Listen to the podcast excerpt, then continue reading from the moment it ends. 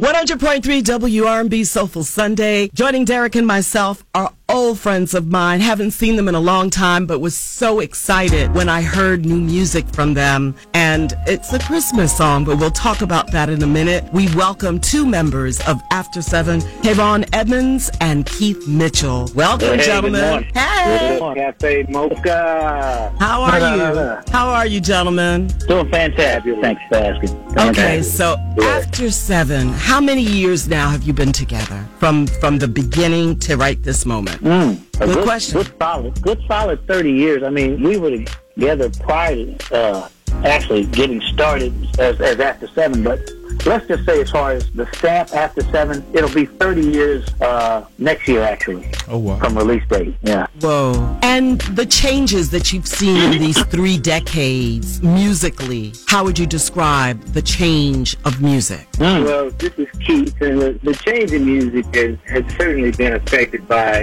the technology, the digital world, uh, where hip-hop, uh, its uh, impact on the industry has had profound effects on what uh, Uh, what we do and love to do, which is R and B music. Mm-hmm. um, the lanes for R and B have certainly been adjusted to the impact of the digital age. Mm, how, how do you stay relevant to your original fan base but still attract new, attract new yeah. listeners?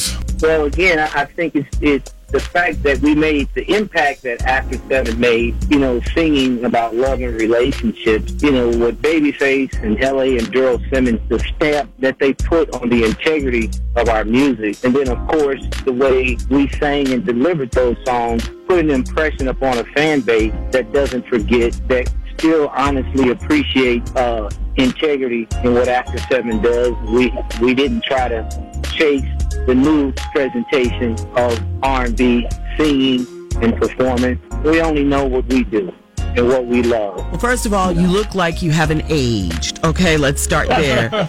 Where's your portrait of Dorian Gray? Because y'all still looking young, very young, looking like you did when I first met you. Let's start with that. So whatever you're doing, you're doing good. And, you're very uh, kind. You're very kind. It's not, not telling you the like truth. That. But I appreciate it. Yeah, no, I'm telling you the truth. And and speaking of new music, I referenced that you have a lovely and enchanting, hauntingly beautiful Christmas song written by the alchemist himself, Daryl Simmons. Tell us about The Loneliest Christmas. Wow. Um, I'll give you my spiel on it, and then Keith can probably tell you as well. Um, it simply speaks to a... Uh, probably a segment of people that is probably much larger than we know, because uh, who, who are experiencing what is a loneliest Christmas, the uh, uh, that uh, feeling of absence or a feeling of loss or aloneness uh, during the holiday period, or for a myriad of different reasons. And who's to say that everybody's experience is just a little bit different? But I think uh, us performing this song kind of shines the light on an invisible segment of people during the holiday. Nowadays, while most of us, a lot of us are enjoying this wonderful Yuletide cheer and festivities and so on, there are people who aren't having that same kind of experience, that uh, are by themselves and, and oftentimes struggling through the holidays. And this song just kind of, for me, I feel like we are, we're saying, we see you. And we're saying, you know what, it's okay to be in tune to your feelings. If you're feeling that, it's okay. If to, to ignore it would be wrong. So sometimes sometimes we have to be able to learn how to embrace even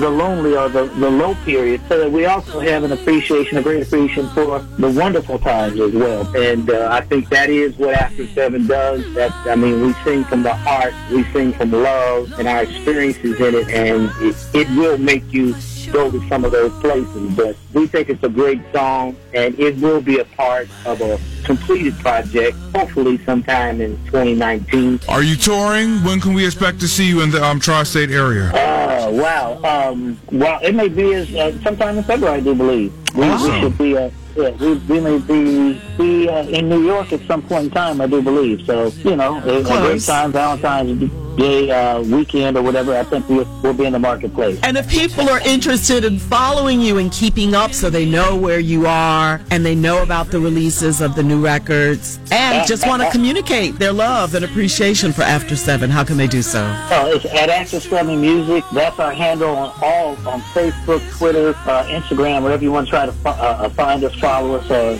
you know, tweet, whatever, you can reach us at that handle, at after seven music dot com. Wonderful. Well, we appreciate you, Keith Mitchell and Kevon Edmonds. You are, you're standing the test of time, looking good, sounding great, and Derek and I and Philadelphia appreciates After Seven. Absolutely. We appreciate Philadelphia. It's, a, it's much like home out there now. All right. It's much like home. Okay, so my next question is, who are you voting for in today's Battle of the Best, Keith and Kevon? Who are you voting for? Oh, if it's, if it's today, it would be After Seven. uh-huh.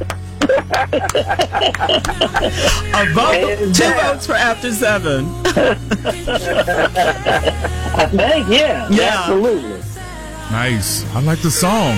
Isn't it beautiful? Mm-hmm. Written by Daryl Simmons, um, longtime partner of L A. Reid and Babyface. And Babyface, of course, the brother of Kevon mm-hmm. Edmonds. Yes. Yes. Family affair.